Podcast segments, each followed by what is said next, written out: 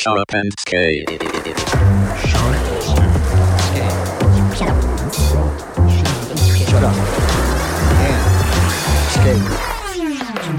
Shut up and skate. Brought to you by Magical Mosh Misfits. はいやってまいりましたこの時間シャラッパンスケイトボリューム36 36毎回毎回毎回ね毎回毎回何に拍手してるのか分かんないけど数が増えるたびに拍手するっていうもう36回素晴らしいです、えー毎回毎回ゲストをお呼びしてテーマを設けてダラダラダラダラ嘘か本当かわからないような話を繰り広げるこのシャラッパンのスケートなんですけども本日のゲストはるばるね長野県からやってきてくれました、えー、婦人警官バズり。ラスト3回といえばこの人。博士こと小林俊太。いらっしゃいませ。長野県。から、2時間半とか3時間ぐらい。2時間半で。うん。来れます来てくれました。ね。博士は結構前からたまにインスタの DM とかで聞いてますよっていう。アプローチをくれて今日はもうね出たいと。出ましょうと。お願いしますっていうところで博士にいろんな知識があるんで博士と呼ばれるだけあるんで今日はちょっと楽しませてもらいましょう。そしてもう一人、えー、2022年も相変わらずポンコツ店長。はい。ハイソックススケートボード店長 TK! 前面。いやまた呼ばれてしまいました。あーありがとうございます。いらっしゃいませ。よろしくお願いします。はい。もう一緒に来ちゃいましたからね。そうっすね。送迎付き。あ送迎付き。はいそしてね、えーこの2人と聞いてピンとくる人はもうすごい、2人ともねメガネを。メガネをかけてるんですよ。ね。はい、はい。メガネ2人とももうねイメージねメガネイメージ、はい。2人ともある人です。ということで今日はテーマメガネスケーター。ということでやっていきたいと思います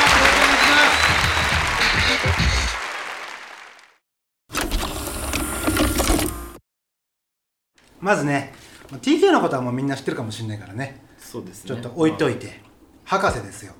まず博士の名前の由来。はいはい。これはややっぱそのスケート博士的な？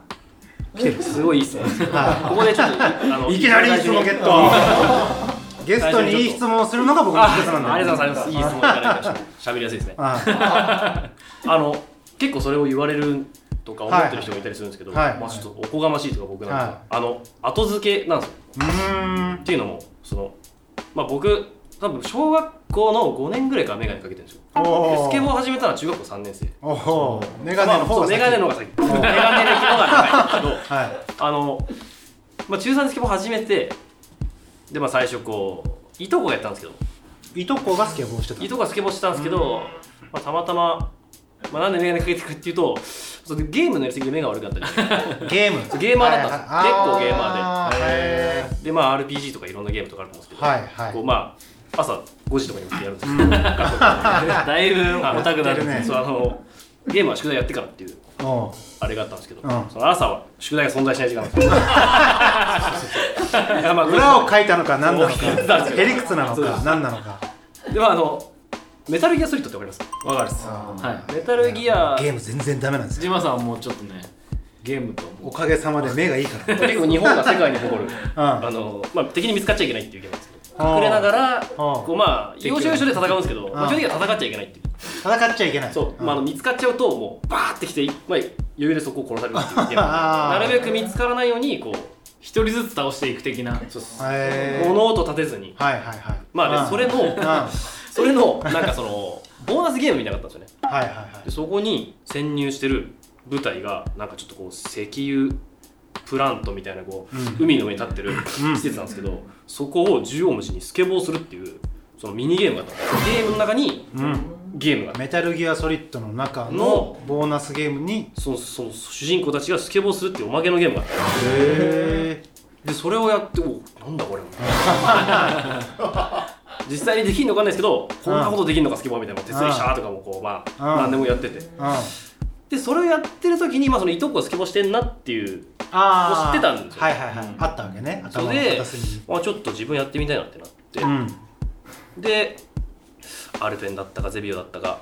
ああスポーツ用品。ね。はい、まあ、いきなり買えないんで中学生だったんで、3000円スケボー買ったんですよ。でまあそこ壊れて、うん。新宿の紫スポーツ行ったのうん。新宿？うん。長野から？なんかそうまあ親がちょいちょいこう東京とか買い物とかにこう、うんう。ん。でついてったりとかしてその時まあ、まあ、本気でやるなら買ってくれるみたいな感じで、うんうんまあ買ってくれたんですよ。うん。でまあそこから結構やるようになっていとことかちょっと教えてくれたりとかしたんですけど、うん。でもその周りにそのいとこしかスケボーしてる人いなかったんで。うん。あまあいとこもまあこうまあいろいろこう多感な時期なんで。あはいこうフェードアウトしていくじゃないですかスケボーああるあるで。あ他の興味にね惹かれて。だからいとこに最初教えてもらったけど結局まあ一人でずっとやってたんですよ。うん。でもあの今また復活してやってるんですけど。へ今また復活してやってえるけどやっぱりこうまあ同い年ぐらいのいとこいとこ2個上ですで俺中学生でまあ高校生だったんう。ですけどでまあ半年1年ぐらいやったかな。キックリップできるようになって。うん。でキックリップできるようになったらなんかこう近くにローカルスポットあるらしいみたいなのをうん。聞いてて、うん。そのバスケットコートのとこにスケーターがいるよってその弟がバスケやってたんですけど、はいはいその弟がバスケやってて教えてくれてほなんかスケボーやってる人いたよみたいな。うほおそこに行けばいるんだってなって、うん。でもキックできたら行こうと思ってたんですよ、う あ自分の中でねあそうそうそう決めてたんだ。はい。でできたから行ったんですよ。うで、まあ、ローカルスケーターが行ったんですよ。んうん。多分25ぐらいの人たちだったんですかね、うん。いい年の人たちとか。まあこう結構イケイケの。中学生の博士と。そうです。もうその25歳ぐらいの先輩と。はい。まあ怖いイメイメージしてるからイメージ。バスケットコート。バスケットコートって、でまあ奥の方にこうボックス作ってはいはい、はい、レールも路面はいいもんねはい絶対そこは。でちょっとまあクォーターとか置いてあってうおおってなって、んうん。でまあ隅っこもずっとやってたんですよ。うん。でまあこう大体週末行くと昼過ぎぐらいからこうどんどんこうローカルが集まってきて、うん。でまあ最初はこうそっちの方とかでやってるんですけどうん。あだんだんこう集まってきて、うん。隅に追いやられる。あー居場所が。そうなくなってくる。隅に追いやられるでまあ一応こう挨拶とかするんですけど、うん。まあ自分もまあ周りに中学生やってるやつもいなかったし、うん。まあ、そこのお兄さんたちも結構やっぱり、まあ、もっとスケーターが、まあ、今よりさらに不良じゃないですか。ああその時代ね。うん。や先輩怖いよね。はい、だからもう全然怖くて、まあ、話しかけでもしないし。でも隅っこでこうやってたんですけど。い俊太少年は。やそうですそうです。これは怖いけどうん。うんここで行かなくなったら一番出せなと思った。からまあこっちは一人だよね。いやそうです一人ですうん俊太少年は一人一人。でだよねいやメガネの。まあうん。多分俺も思ってた自分で、まあどうあのまあこうイケイケのスケーターたちがいて、うん。メガネのなんかもうまだキックリできるかできないかのやつが、オタク少年がそうオタク少年がまあやってんなみたいな。だかあらやっぱこうちょっとこう距離をうん勝手に感じたのもあるかもしれないですけど、うん。でもまあここで行かなくなったら出せなと思って、うん。まあもう毎週通ったんですよ。うん。ずーっと毎週通って。でまあちょっとずつ上手くなった。うん。である日、まあ、今僕がお店やってる近くに、うん。もうめちゃくちゃいい公園が。うん。もう本当にまあまあまあなんていうんですかねこうピアセブンっていうのおおまあ、今ストッパーとかついてるんですけど長野のピアセブンみたいな。ちょっとまあこうステアの横に縁石ついてたりとか、はいはいはい。マニュアルがあったり。入り口低いけど出口高いいやそうそうとか、まあ、上からも降りてこれるし、うんうん。でまあこう、はい。もう本当にすごい公園があって。で路面も良くて。毎晩そこでスケーターも滑ってたんですよね。あその時はもう高校生になってて。うん。ちょっとこう今一緒に滑ってるあの仲間とかがずっとあの地元に。ディアスポラメンそうそうそうそうあのいてあの、まあ、バンリーってやつなんですけど、うん。そいつと、まあ、一緒にちょっと怖いけど行ってみようぜみたいな感じ。でだんだんその公園にも通い始めたんですよそしたら俺が一番最初に行ったバスケットコートのうん。ローカルスケーターがうん。来てたんですよ。あそこにも。そうあの人は？あの人見たことある。ああそれね。あるね。の人見たことある。見たことある。はい。うん。あの人あのいつもいる人だ。っうん。てなって。でまあその向こうも俺を見て、うん。おってなって。ああ こいつ毎週あそこにいるやつじゃんみたいになって。あの隅っこの。そうですあ俺一回も話したことなかったんですけどあそこで初めて話しかけられたんですよ。あそこで「お博士じゃん」って言われたんですよ。ああそういうこと。そう。見えないところで。そうだから噂されてたまあ陰口っすよね。はい。はい。はいはいはい勝手につけられたんですよ。そのあだ名別にこっちは知らねえよっていそううか全く知らなくてあほとんど喋ったことなかったんですけど「おあ博士じゃん」って言われて。そいつらの中ではもうそう博士で有名だったんだ。そう呼ばれてたんですよ。ああなるほど。なので踏まえるとその踏まえると。まとめると。要は何にも分かんない、うん。スケボーのこと何にも分かんない。キックリップできるかできないか時につけられたんだな、あ そうね。スケボー博士でも何で。もない。影で。そう何にも。あそれで俺もえ？表紙に。なってそこで「ああああそっかそっか。お前博士って呼ばれてんだよ」みたいな言われて。そういうことか「あそうなんですね」みたいなへえ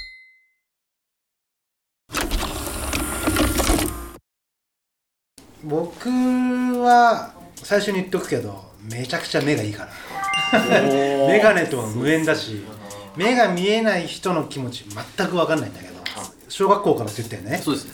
ゲーム。そうですね、まあ、スーパーファミコンとか。スーファミからプレスに変わった世代だったんで。はいはいはいは結構。いで朝5時からやってた朝5時からゲームやって。で結構僕 RPG とかやってると学校行かなきゃいけない時間ってあるじゃないですか。うん。でこうセーブポイントってありますよね。あせまあ当時はそんなねどいきなりセーブはできなかったそうですよ。やっぱりこう セーブここまでセーブしないと消えちゃう。あそういうことね。だからこう8時には出なきゃいけなくてうん。7時ぐらいやっててうん。こうあこれあともう一回ぐらいいけない。ここでセーブして切れば間に合うんですけどうん。もしこうこうすげえいいとこ行ってでも時間になっちゃってセーブポイントないと強制終了しなきゃいけない。んですそうだよね。でもそれも1個前のセーブポイントに戻らなくちゃいけないそうそうそうそう。そう。でもそのなんか時間配分とかもなんかゲームやりまくってると肌で分かるんですよ絶対そろそろセーブポイント出てくんだみたいな。でまあ結構それで効率よくギリギリまで攻めて学校行ってへやりまくってまあ目が悪くなったえ そうえタカ TK はメガネ歴は？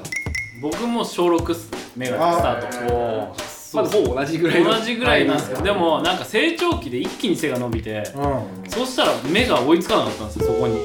なんかよくわかんないですけど。え でも何？何回行ったらそう言われたんですけど。ハーフだから？いやいや関係ない。あの一気に背が伸びすぎてなんか体の成長が追いつかなくて。成長痛とかも分かるけど。いや多分ほんと半年ぐらい1 0ンチ以上背伸びたんですよ最後。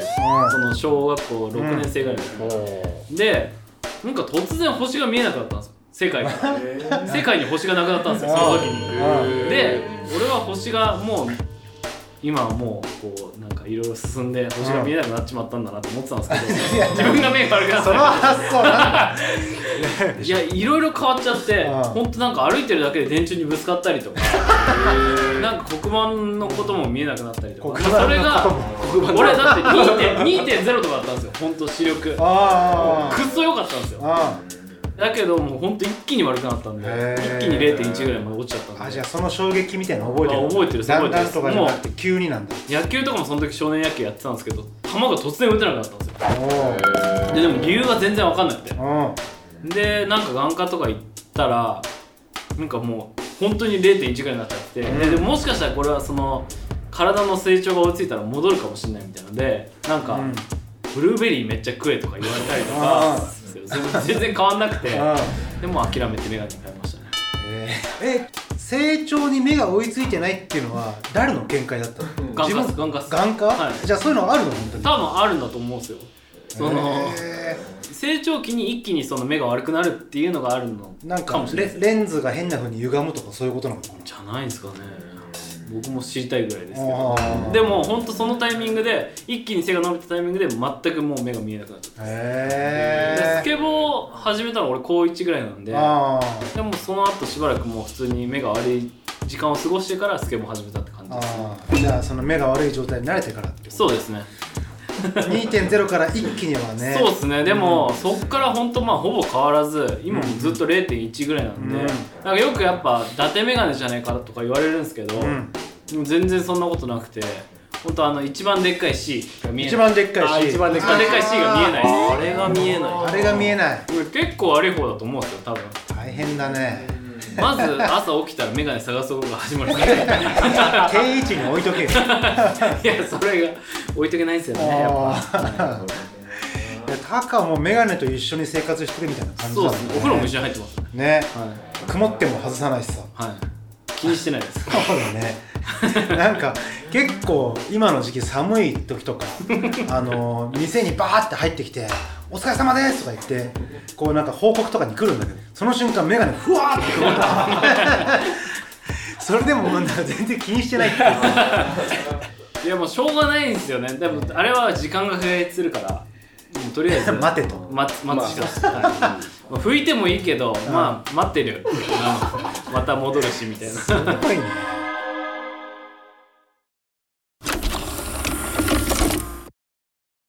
いや今日僕は何回も言おうと思ってるけど僕目めちゃくちゃいいから本当。2.0いまだに保ってるからさ、いやすごいですよね。え目に自信があってそう。いや羨ましいっすねま。あでもね今日のテーマがまあメガネスケーターなんで、はい。メガネスケーターの話にちょっと入っていこうと思うんですけど、はい。そのメガネでスケートするメリットって何かあるんですか？いやない。いやまあ正直ない。はい終わり。いやでも正直メリットは一つもないと思うんですけど、まあまあでも、ままあ、眼鏡をかけてる人っていう,、まあそうですね。の印象っていうのは多分。キャラキャラ作り、うん。はいはいはい。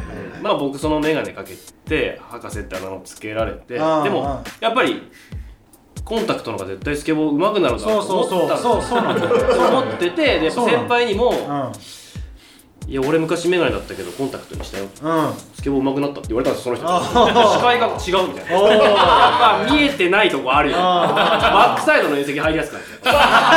その時バックサイド50下手だったんで。マジかって確かに。そうだよね。博士スタンスできないでしょ？だからその左端が見えない。この辺が見えない。あでコンタクトにしたら見えるよって言われて。確かに。背中側の遠石のバックサイドのあっち側がちょっと見えづらいってことだよね。っていうで本当かよと思ったんですけどあまあ、えー、そうなんですね。じわじわコンタクト欲っていうのがこう出てきてコンタクト力えースケボー上手くなんだらコンタクトし、まあ、やっぱりこう目に物を入れるってのが怖くて。あーそれが一番そのま眼鏡で言った理由なんですけどあでなんかまあよく通ってた紫のうん。スタッフの師匠みたいな人に、うん。ちょっとコンタクトにしようと思うんですけど、うん。なんかスケボー上手くなるって言っててみたいな、うん。鼻で笑われて「はっはっは」みたいな「はっは」でその人も全然眼鏡とかじゃないんですよああメガネじゃないいや博士ってあだ名であーメガネじゃなかったらおかしいでしょ絶対メガネの方が覚えてもらえるからもうそのままいいよって言われて「あわかりました」っつって師匠だったんであーまあそれでまあまあじゃあメガネにしようってなってまあまあそれがまあだから覚えてもいい。でも良くも悪くもですよ。だからそのやっぱ博士って名つけられるぐらいそうだよね。なんだあいつメガネかけてそうしてるあーやっぱりこうイメージ的にはそうだよね。いわゆる陰キャ。あいいキャラいいキャライメージじゃないです。か こうマイナスイメージなんですよね。なんですけどまあそれをまあまあちょっとこうアイデンティティになるみたいな感じでまあじゃあ強いて言うなら良くも悪くも、まあ、覚えてもらえるっていうのはメリット、メガネかけててスケボーなんかスキルが上がるとかなんかこうなんかしやすいとか。あゼロ。そんなもうですね。まあ本当メリットはないっいやすよね。めちゃくちゃマイナスですよ本当に。あいやでもえコンタクトはそれでつけたことはないの？一回もない。ん一回もない。俺全然あるっすね。あある。おお結構トライしてきてて。うんうん。でもまあ純粋に目に合わなすぎてあへー。ほんとまばたきしただけとかで落ちちゃったりするんですよ。あ 合わないでないないないないない。やつやんなきゃいけないから。いや関係ない。で すでももう超ドライアイなんですよ。あだからまあもうやめたっすね。やっぱ結構みんなにいやまあ博士くんじゃないですけど 言われるんですよ。あーもう完全にメガネ邪魔じゃねみたいな。まあまあででまあ普通にそう思いますまあ邪魔だけどっていう、でもまああんまりやっぱ結局うまくいかなくてやっあぱこっちが安安心するなメガネってはい。なんかやっぱでもあこけた時にメガネバーって飛ぶじゃないですか。こうあないないないないみたいなやるんですけど でもまあそれもなんかちょっとやっぱこうそもそもポンコツなんで。あのあそういう姿もポンコツ感のはい、そういう姿も含めてやっぱまあみんなに受け入れられてるんで。なるほどね。っていうのもあってやっぱまあメガネっていいな。とでもやっぱフレームアウトするんですよその重要な部分が俺はできるだけそのレンズがでかいやつをつけるようにしててずっと。こうちょっとでもこう顔下にするともうすぐ上の方見えなくなっちゃうんでだからなるべくでかいメガネをつけるようにしててそれ結構こだわってるっすね。博士でもあの丸メガネ。やっぱこういろいろ使ったっすね。あのプラスチックのこういわゆる黒縁メガネとかもしたしいろいろやったっすけどまあやっぱり絶対飛んでくんですよね。汗かいたら飛んでく飛んでかない人すごいなと思って飛んでかないなんかあんのかなみたいな。NBA の選手とかこうああるじゃないですかね。バンドのやつですよね。かでもなんかこうまあ見た目的にちょっとまあ そう。スケートってやっぱこそうなんですよね。あの僕スケボーのいいところってそうユニフォームがないってことだと思うんですけどねそのやっぱこうバスケする時着替えとかあるじゃないですか。でもこうスケートはそのまんまの格好でやるんで、まあそのちょっとこうなんか細工してる感っていうのもはいはいはい。あれだなと思って。ああ大体スケートのスラムとかで壊れちゃう。ていうかやっぱこう夏に汗かくとずれるんですよね。であー。下に落ちてくんだよね。そうへー冬は大丈夫鼻の下の方にどんどんどんどん近づいてきちゃうんですよこう。はいあー。おじいちゃんみたいなはい。感だからたまにあの180でずれて360で飛んでく。るじそういうことね。そうなんですよ。だからもうなったらそうお眼鏡が飛んでったら夏来たな あーこれまた来ちゃったかこれがみた。いなまた眼鏡壊すぞみたいな。あー。ありますね。だからこう、まあ、ステアとかやってて、うん。うんあのなんでかわかんないですけど、んステアでこうあのよくあの本間さんの空中分解、空中分解。すると、あの板こう蹴ったりとかして避けたりするんですキャンセルね。うん。なんでかああいう時は着地メガネも飛んでくるんです。あだけど乗りに行くと飛んでいかないんですよ。飛んでいかないんですよ。なんかやっぱちゃんと着地してるからなのかやっぱこう、はいはいはい。空中分解で無駄な動きがあるのかわかんないですけどちゃんとミダルに乗るとメガネ飛んでいかないんですよ。あはいはいはだからこうメガネ壊したくなかったら乗れ乗りに行けと。こうビビってるとやっぱこうメガネも壊れちゃう。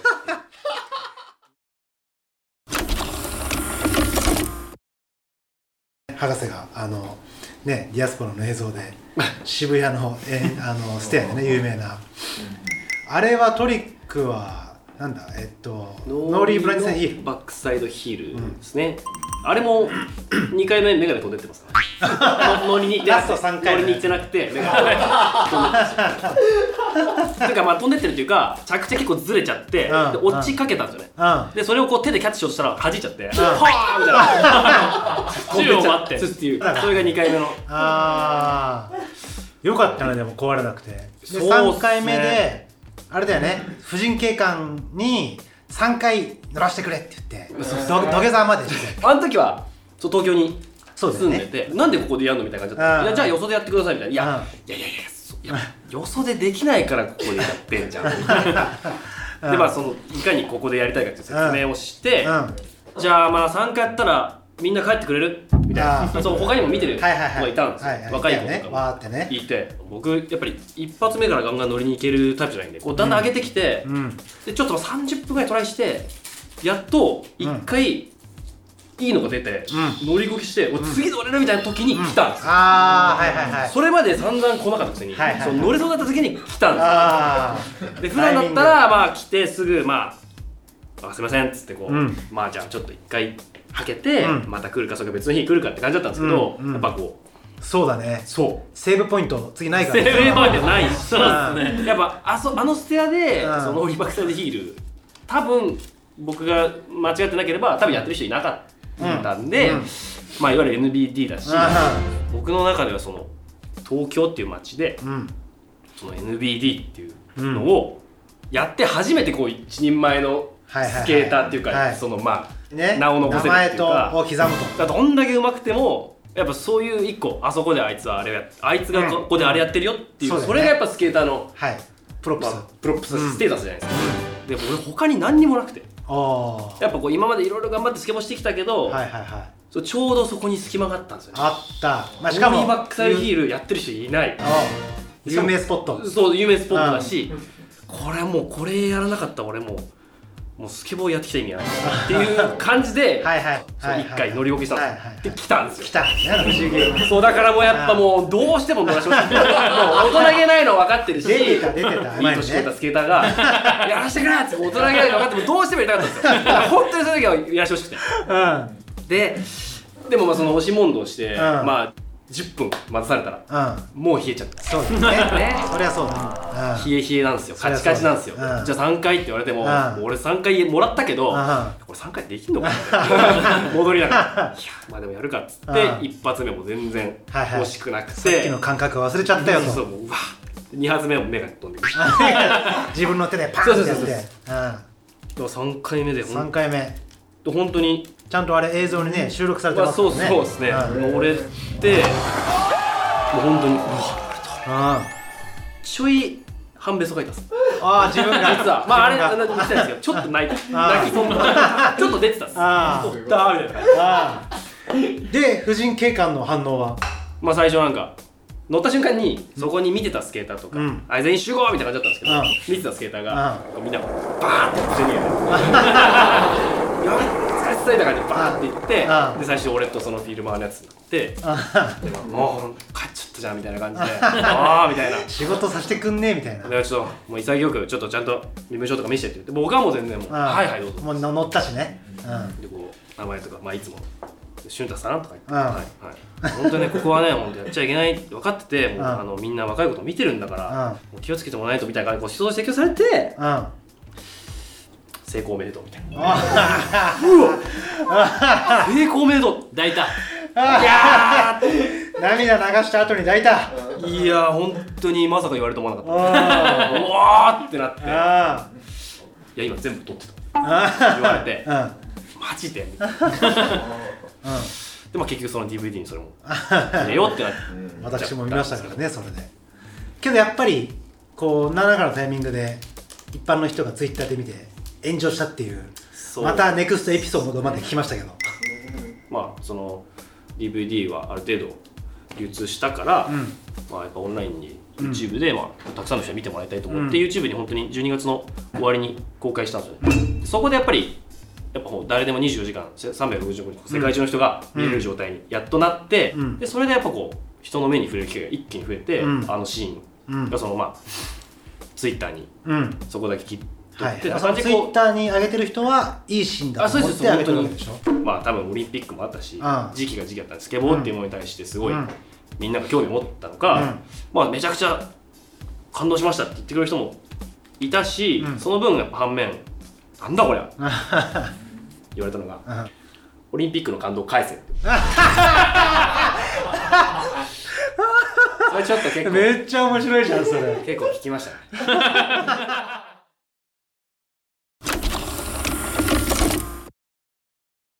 TK とかはまあ顔がね外人顔というか、はい。ハーフだからさそのガイタレの眼鏡かけてるスケーター大体似てるみたいになって その中でも一番似てるのがベン・レイボーンとはい。はいジャスティン・ブロック、あー。いやめっちゃ言われる超似てるよね。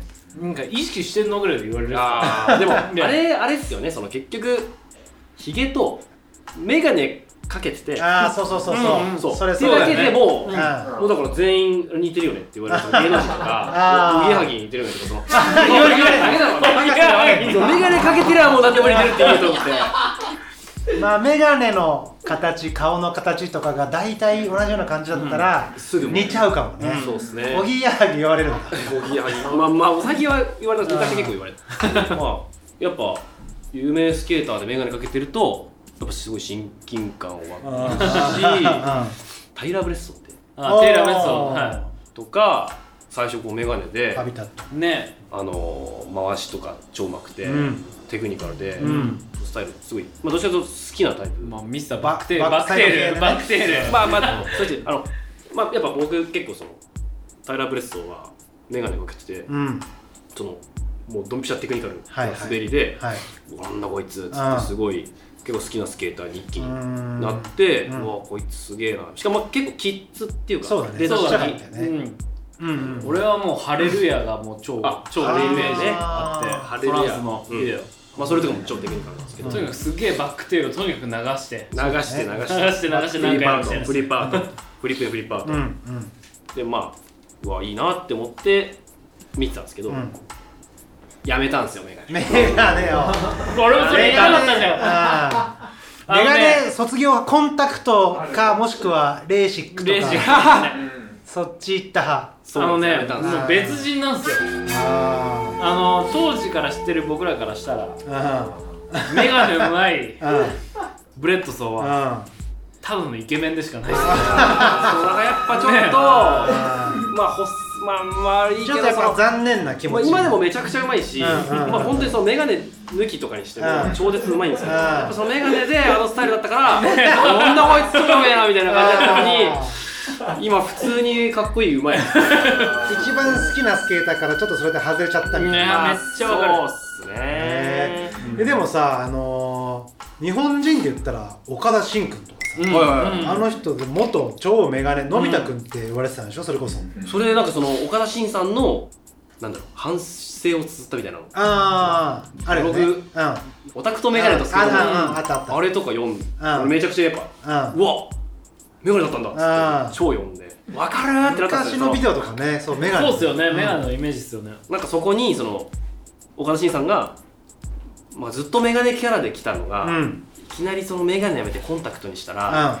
なんだこいつ色気づいてんじゃねえかって 周りのスケーターに言われるのがすごい怖くて めちゃくちゃ勇気がい必要だったみたいな、はいはいはい。だけど勇気出して変えて普通にその滑り行ったら、うん。全然いじられなくて「いいじゃん」って言われた。あっていうエピソード見てあうわ羨ましいみたいな。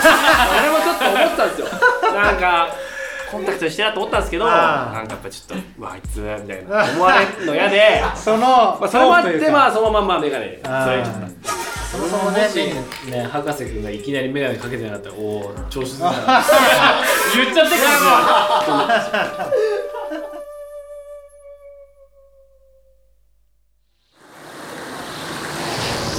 Shut up and skate.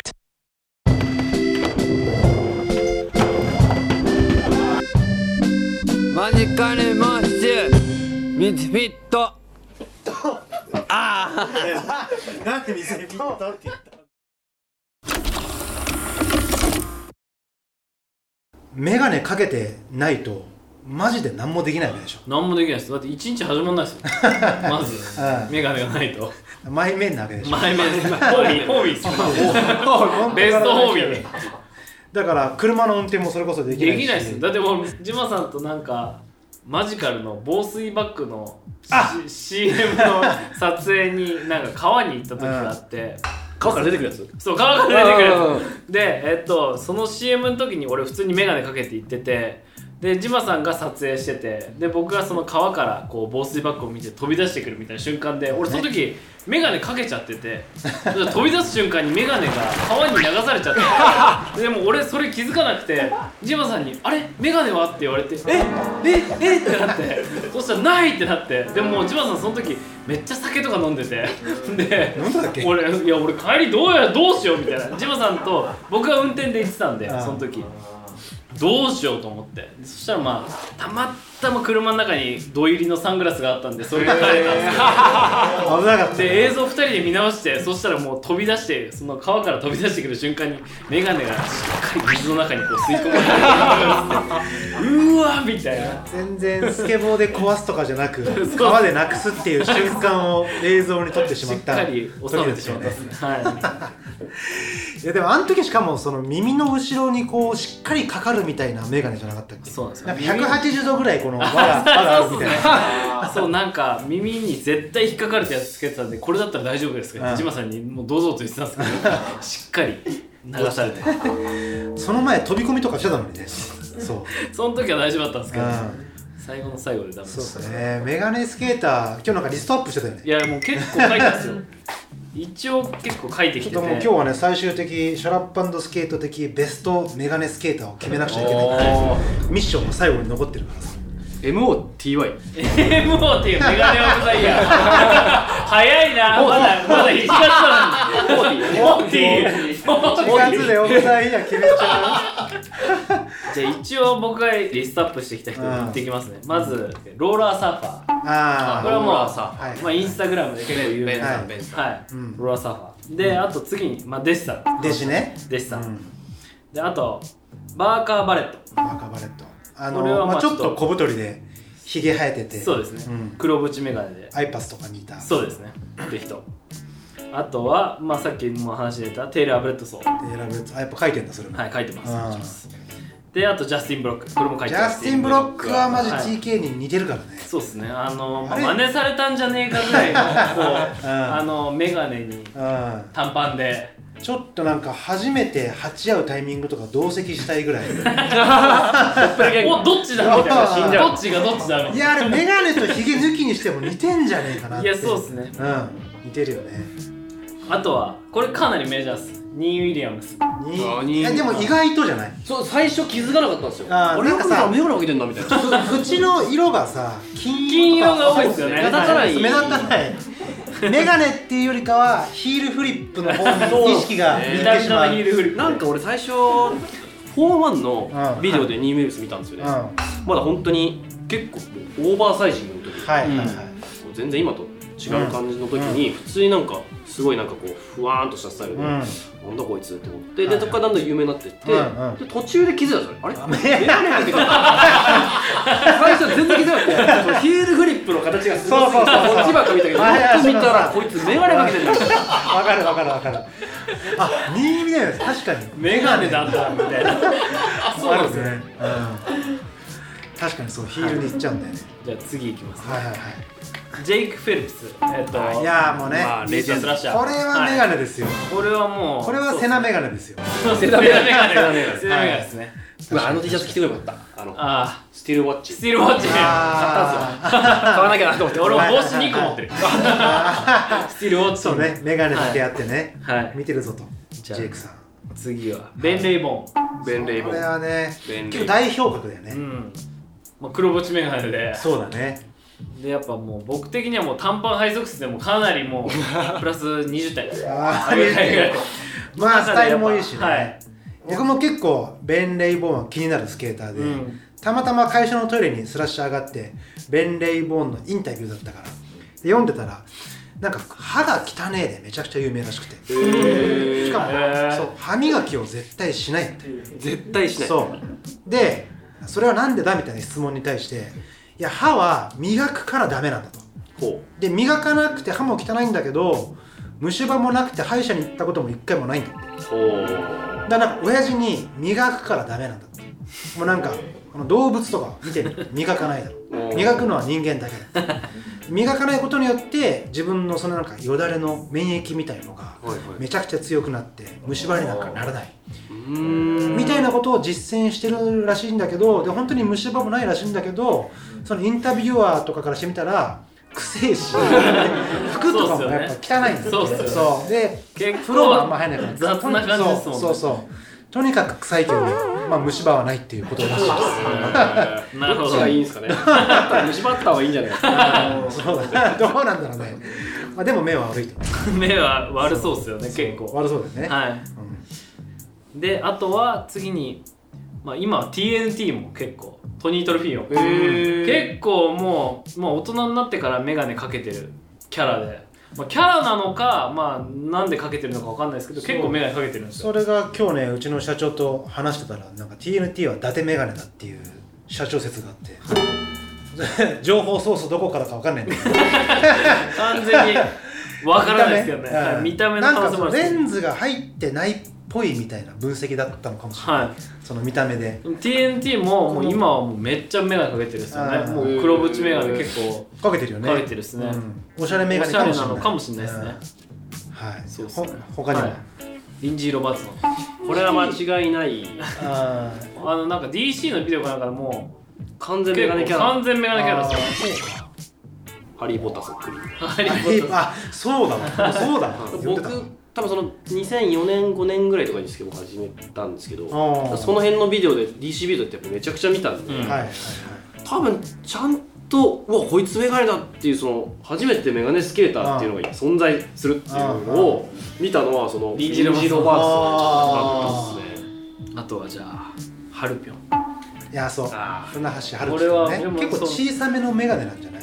こうなんか中指でトリックとかやる前にこうメガネキュンって上げる動作がなんかあるじゃんあのさ、はい。やる前にさあ足グリグリとかさズボン上げる。ズボン上げるとかさ。あれの一連の動作としてハルピョンこう中指でメガネってああるような気がする。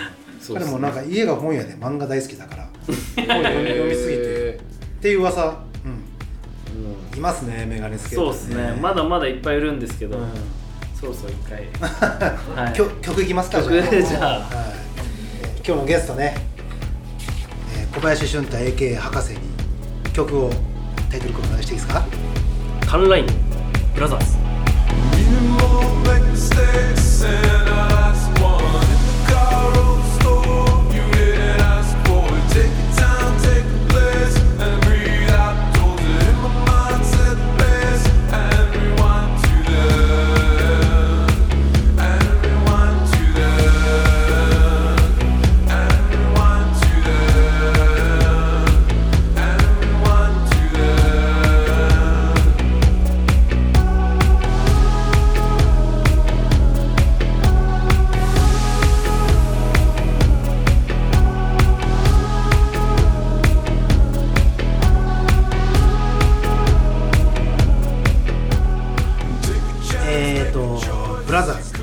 曲に対しての博士の思い入れというか。全然メガネスケーターの。曲じゃない。んだ確かにね。確かにね。あのまあサイラス・バクサニールさん。はいはいはい。東京サイラス東京っていう、うん。まあ見てもらった人は分かると思うんですけど、うん。まあまあかなり短期間で。そうだよね。多分12ヶ月ぐらい撮ったってとこ見たんですけど、うんなんかあのパートって本当東京が東京じゃなく見えるっていうかうん。そのやっぱなんか俺がすげえ思うのは世界人が撮るその映像を撮る日本ってやっぱ日本人が見てる日本とはまた違う形でこう描写するんですよ、なんか俺らからするとそのやっぱ満員電車に乗ってるその姿って別に普通の当たり前じゃないですか、でもそこをあえて撮るっていうのが多分その外人の日本のその描写の仕方でこう自分たちが見てる日本とは違う日本にこう見えてしまうんだなっていうのをすげえ感じた作品だったんじゃないのかなって俺すげえ思ってて。に使われてる曲で。ですね。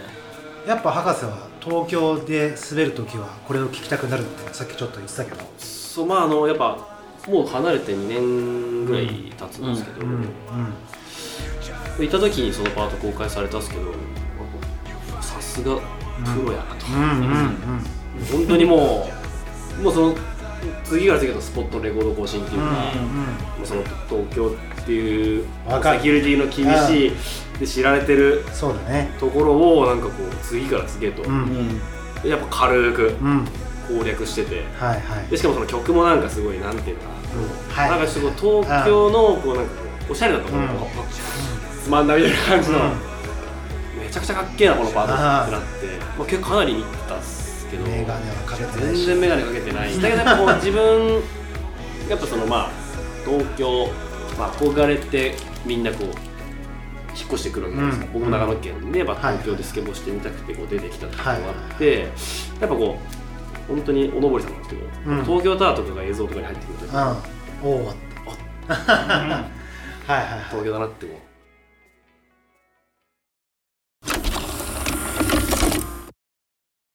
何歳ぐらいの頃に上京してどんぐらい東京にいたの？と僕中3で始めた後に、うん。もうほんとスケボーがしたいってなって、うん。高校の受験の時にもう早く決めたかったんですよ。うん。で私立高校って早いじゃないですか、まあ、滑り止めみたいなのがあって、うんうんうん。でも俺はもうとにかく先に終わらせたかったんで、うん。そのその高校だけしか受けなかったんですよ。うん滑り止めだけ？滑り止めだけで終わらせようとしたんですよ、うん。スケボーがしたくて、うん。でまあその滑り止めの高校が体験入学じゃないけど、先に一回見に行けるみたいな機会があって行ったら血のバーだったんですよ。うん。その学校真上なんですけど、まあ、東海大三高校、まあ、今東海大諏訪っていう名前なんですよ、うん。その東海大学の付属のうん。長野県の高校がそこにあって、うん。で僕はもうそんなこと全く知らなくて、うん。そのまあ、早く終わらせたいから、うん。その学校の見に行った帰り道に、はいはいはいそのスケートパークがあったんですよ。あであそそれが僕のね血のパン。そうそうそう、はい。人生初めてのスケートパークでした。ああその時その僕僕の地元にはスケートパークがまだできてなくて、うんうんうん。あ初めてこれがスケートパークか、あでもそれでうわもうここでいいじゃんみたいな。うん。で秒でその高校に決めてうん。で試験も受かったから、うん。もう公立高校とか受けなくてもうずっとスケボーして、うん。で入ってそのパークに通い始めて。そしたらその付属なんで、うん。その東海大学っていうのは神奈川の平塚の方にうん。あるんですけど、そこに行ってた先輩が卒業して帰ってきててうちのバーのローカルだったんですよ。うん。キミちゃん。キミちゃん。うん。キミちゃん。ホビーショップの。そうそうそうキミちゃんっていうあのスケーターが、まあ、そのちその当時チノパーによくいて僕が高校生で通い始めた時に結構しょっちゅう滑ってて、今は結構忙しくて、うん。まあパン屋さんそうそう、あんまりでその時は結構毎日いたんですよ。うん。でお前スケボーしてんだったらうん。東海大学絶対行った方がいいよ。うん。あそこやばいから。スケボーし放題。大学の中にステアとかあったりであのパークもあるから絶対行った方がいい。って言われてあ分かりました。っつって、まはいあその高校3年間ずっとそこのパークでスケボーした後にまあその東海大学に言ったら付属校なんでエスカレーターもう何もせずに、はい。試験も受けずにまあそのだからそれ神奈川にうん引っ越したんですね最初は。あでその高校の時にチャッティチャッティ3が出るんですよ。はいはいはい。戸枝君が鳥でう、ん。で林清翔君のパートがめちゃくちゃやばくて、はいはいはいでまあ地蔵さんとかもう本当にあとあれだよね清水葵君とか。もうフリップからのバックサイドノーズラインドリバーとヒールああそれそれあのもうめめちゃく癖ちゃ構えでやるやつだね。バチバチの。うん。あの、まあ、パートが入ってるビデオ。うんで、まあ、あの高校生の時あれ当時あのビデオが出た時にドッカーンとか多分日本中がいやすごかったね。それまで勝手なイメージでそのスケボーだったら東京うん。が一番こう最先端って感じなんですけど、あの時にこう神奈神川超熱いみたいな、もうボーンってなって、でそれでそのまあキミちゃんがうん。うん「あああの俺まさにそこで滑ってたよ」うん。あれ友達みたいな感じの あの本当にそのその葵ちゃん。とか、清水葵さんとか、あのそういうチャッティチャッティ出てくるスケーターをうん。本当に見てきたと、うん。だからお前もあのスケボーしたかったら、うん絶対東海大学そのまま行った方がいいって言われて、で行ったんですよあでまあそこで滑ってて、まあ、卒業するから東京引っ越そうみたいな感じで、あ神奈川からねそうそうその時あの狛江市っていうところに住んでておお隣はもうほんと一駅先は世田谷区なんですよねそこに引っ越したんで駒沢公園行ったりとかああそっかその辺確かに当時は駒沢公園にすげえよく博士くんはいるイメージだったなあ狛江時代。ああそうあの時その就活をしなかったんですよね。あ全く就活しなくて、でもスケボーはしたくて、あうん。どうしようみたいな。あそのまま中学生高校生、うん。大学生。でついにニート。自動的に。そこへのエスカレーターやばいね。そうなんですよ。すごいね。4年間大学通なんだって自動的に何もしないでそのニートに。オートオートニートだけど、まあニートでそれこそスケボーもしてなかったらもうどうしようもないなと思って毎日 はいはい。はい駒沢に朝から行ったりして途中でなんかなんかちょっと仕事探さなきゃなみたいな感じであー。そっから仕事棒棒先にそうなって。棒先にあの棒先でそうそれでちょうど新しい今もうなくなっちゃったんですけど、うん。その明治通りのや明つでしょ。治通りの でっかい。そうです。ね、ん。あのまあ、採用してくれたよってなってわーっとでその時宮下公園が。うん。ああできたんで、ん。ナイキパうん。ーク、はいはいはいはい職場も近いし。そうです。いいね。それでまあ今度はそこのあそこに。ああそう確かに宮下では僕よく見た。いや俺ももう宮下でもうとにかく博士くんと一緒に滑ってたっていう感じがある。僕は逆に大学生だったんですその時。ああのもう毎日毎日もう常にずっと宮下いて。あで休憩時間の博士くんが30分ぐらいだけバリつけして帰るみたいなうんのをあ見ながら。あはいはいはいはい。ででまあその後渋谷で働いてみたいな感じで。モータルあそうですね。タルがあってあそこもなんか画期的だったっていうかさはいはいこうなんか店の中にパークがそうっすね。あってみたいな、はいまあ結構でかいイベントやってたもんね,、うんね。まあ、試写会だのスケートだのね。なるほど。じゃあまあ東京は神奈川とかと合わせたら関東はもう7年7年ぐらい経ってあでもその、まあ、30ぐらいまで、うん。まあ、10年ぐらいは10年ぐらいいたんですかねねまあちょっとこれ触れていいのかっていう感じはあるんだけど、まあ、博士奥さんがね亡くなっちゃって。それでそうっすね。そそれができっかけだって感じだよね。まあそうっすね、うん。まああのその辺はちょっとあのめちゃくちゃ重かったら 切っても大丈夫です。切っても大丈夫ですまあ、それなんかその今の博士があるのもっていうところもまあそうっすあるんで、その流れ的には奥さんね亡くなっちゃって。そうですね、まあやっぱ僕も全然まさかって感じだったんで。そうだよねできることなら東京でずっとうん。何かしらをしながら、まあ、スケボーはしたかったんですよ、ずっと。ただまあどうしても子供もいたから、うん。まあ、2人目は妊娠しうん。ててあそのまあそうそういう状態妊娠中にその病気がかかっちゃったんですよね。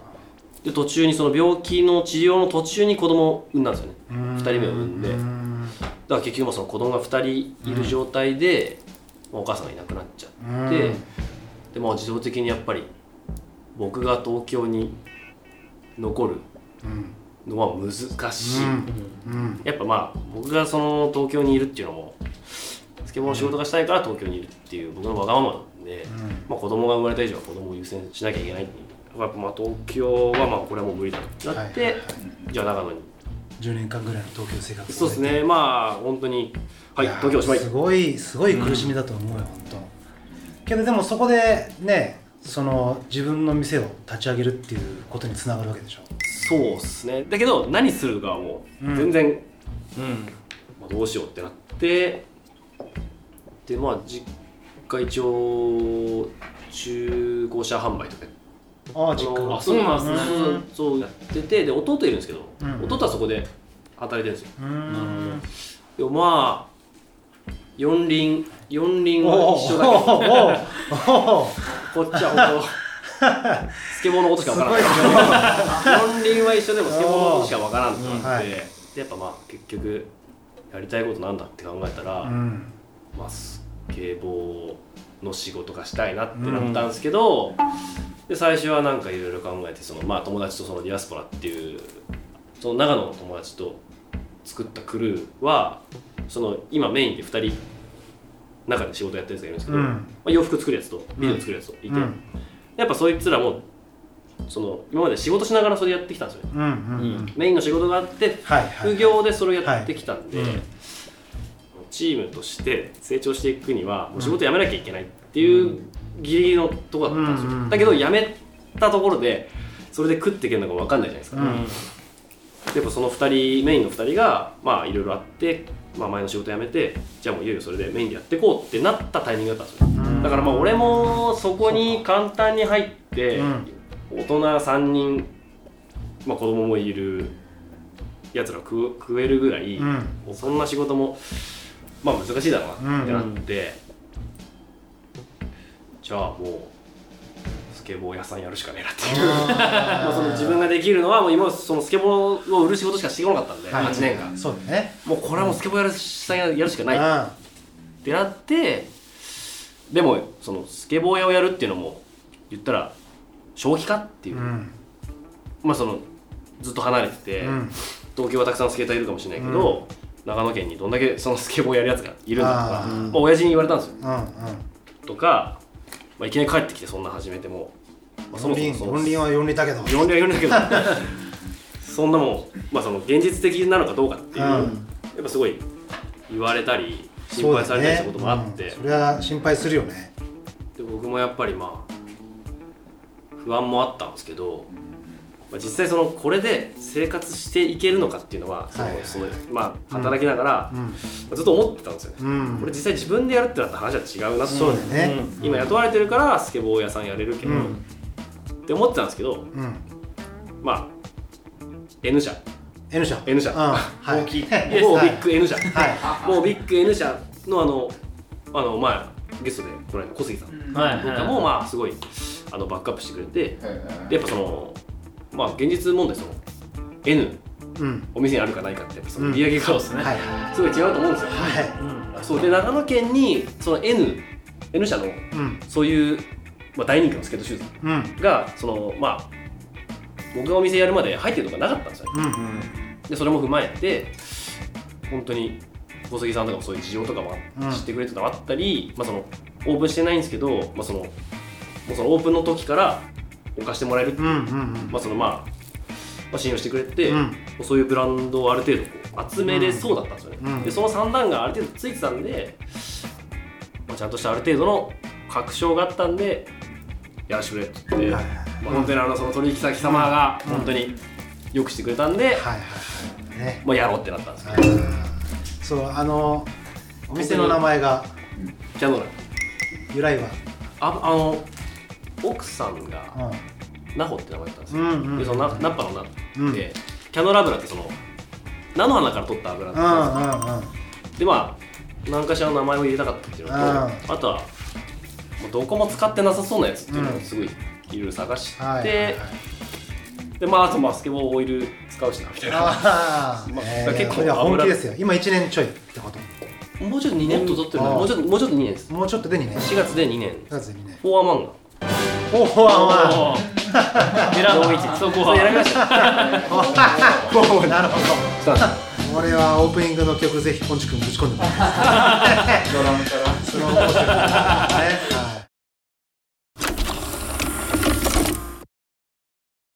いいやメガネの話どこ行った本当に確かに。じゃあちょっと戻っていいっすか？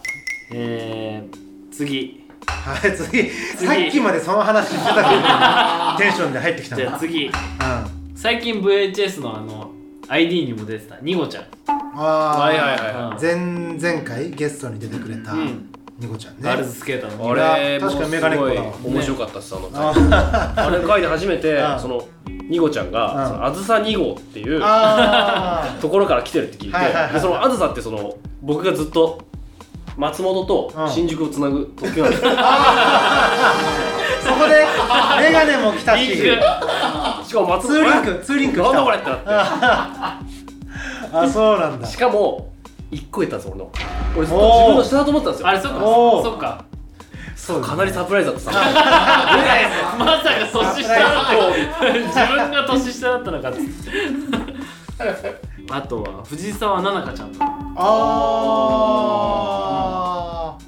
あの子も確かに。ね絶対眼鏡かけてるですからね。激攻めだよね。激攻め。ゴン攻め。ゴン攻め。ね。ですゴン攻め。ゴン攻めっすようん。であとはあの今はちょっと多分ピーな感じで、うん。あのウィークエンド抜けちゃったんですけど、はい。ジョハン・スタッキーも。スタッキジョハン・スタッキね。彼も相当なもうん。う眼鏡でかなり目がでっかくなっちゃってるタイプの そうだね。あの相当目悪いんだろうね。相相当。当目悪いんだろうね。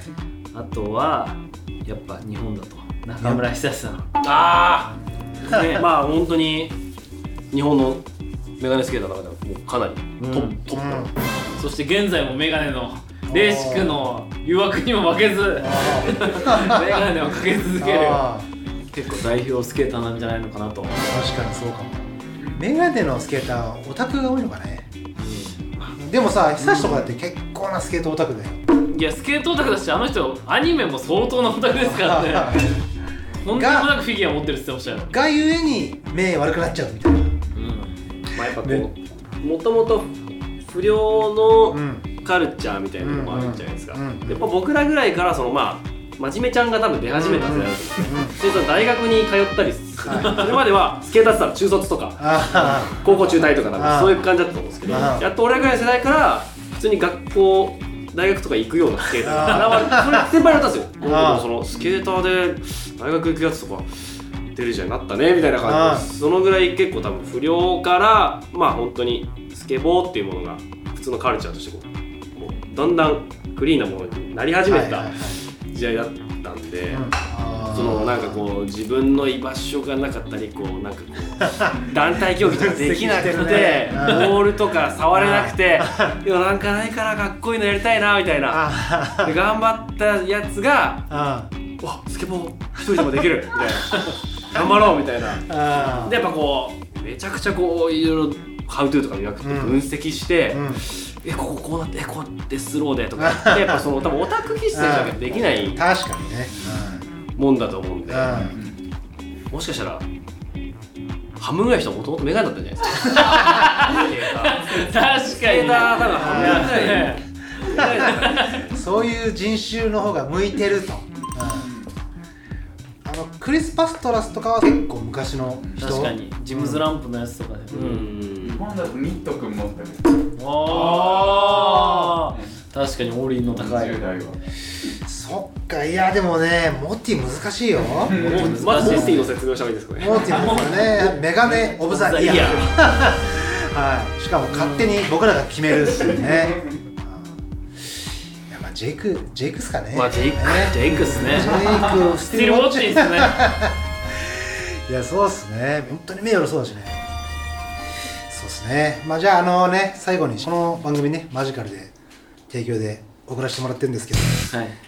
博士といえば長野県出身でそのチノパーのねローカルに三つってやつがいるんだけど。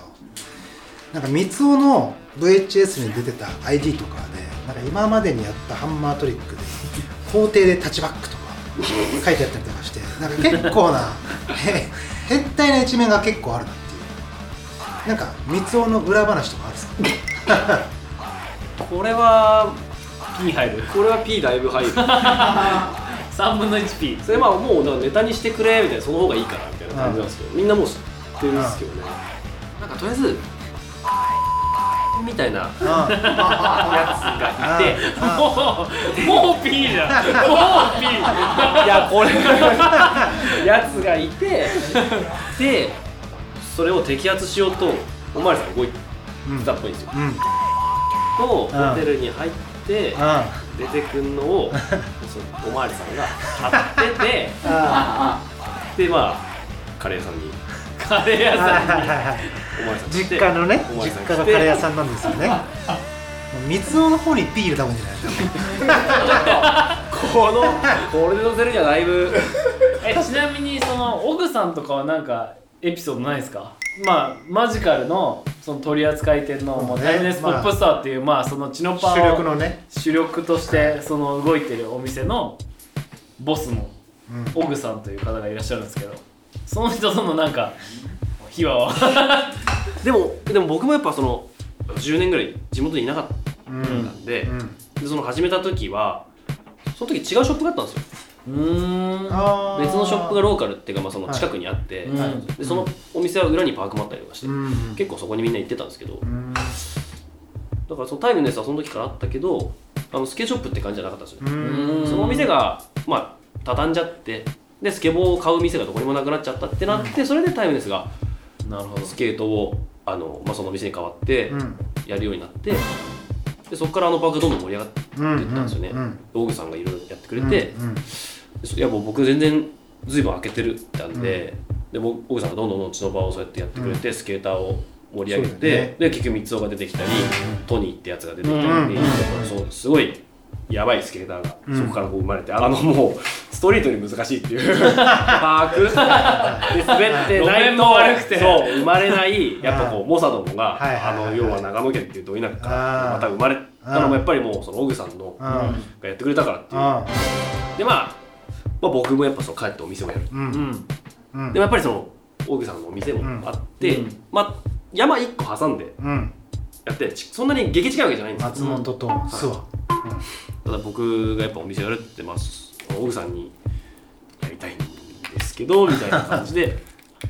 でそしたら大口さんにまあ取り扱いのブランドとかもいろいろあるじゃないですか。ううんん。で近くのお店で同じブランドやってても、まあ、いわゆるエリアバッティングっつって、うん。このブランドはこのお店、うん。このブランドはこのお店、うん。逆に新しいお店ができて、うん。このブランド取り扱いたいけどどうですか？ってブランドの人に聞いても、うん。やっぱりもともとやってるお店が近くにあるから、ちょっとごめんなさいってなったりとかってやっぱりもうそういうもんだと思うんですよ、うんうんでまあ奥さんとかにまあ知らないやつだったら絶対許さないけど、ん。まあ、博士がやるんだったら、うん。いいよっつって。うん。でまあその奥さんの店でも置いてあるけどうちでもうん。同じブランド、うんうん。あのまあ、最初にこうこういうブランドやりたくてあのうちはこういうのがあって、まあ、ちょっとすり合わせとかし,、うん。たんですけど、すごい融通してもらって、うん今があるっていう。ああいい話いや話 P は一切ないですさっきの P は一切ないさっきの三つ男の話が出たよね P は一切ないです本当にリスペクトっすねあの動きはねメガネかけてないよねメガネかけてないですねもう残念な色眼鏡なしでキミちゃんはかけてるんですけどねひみちゃんはかけてる、うん僕は多分もう老眼までかけないよねきっと、うんまだ来てないですかゴリゴリ目がいいんで。ええ。まだ老眼来てないですか老眼。その年みんなもう携帯遠くなってるんですよ。だいぶ遠いところで携帯見てる人たちですけどね。いやまだ大丈夫だね。そのじゃあメガネかけれるようになったらまたちょっとみんなと話そうかな。そうですね。待ってます。待ってます。よはい。そうですね。じゃあメガネの話ばっかしてないで。はいスケボーしに行けと。そうですね。博士この後もうだって今今何ですか？11時ぐらいだけど、この後スケボーしてから帰るかな東京とでスケボーしてから松本に帰るんでしょ？と思ってんすけどスケーター連絡つかないです。あるある。あるある。ね。あるある。じゃあまあ松本に帰って地元盛り上げて頑張ります。キャノーラで油ツルツルで油ツルツルで。滑ってください。ツルッツルで。はい滑りますということではい。シャラップスケート。はい。ボリューム36はい。今回のゲスト博士、はい。そして TK はい。私島で送り届けさせてもらいました。ありがとうございました。ありがとうございました。ね目はいい方がいい.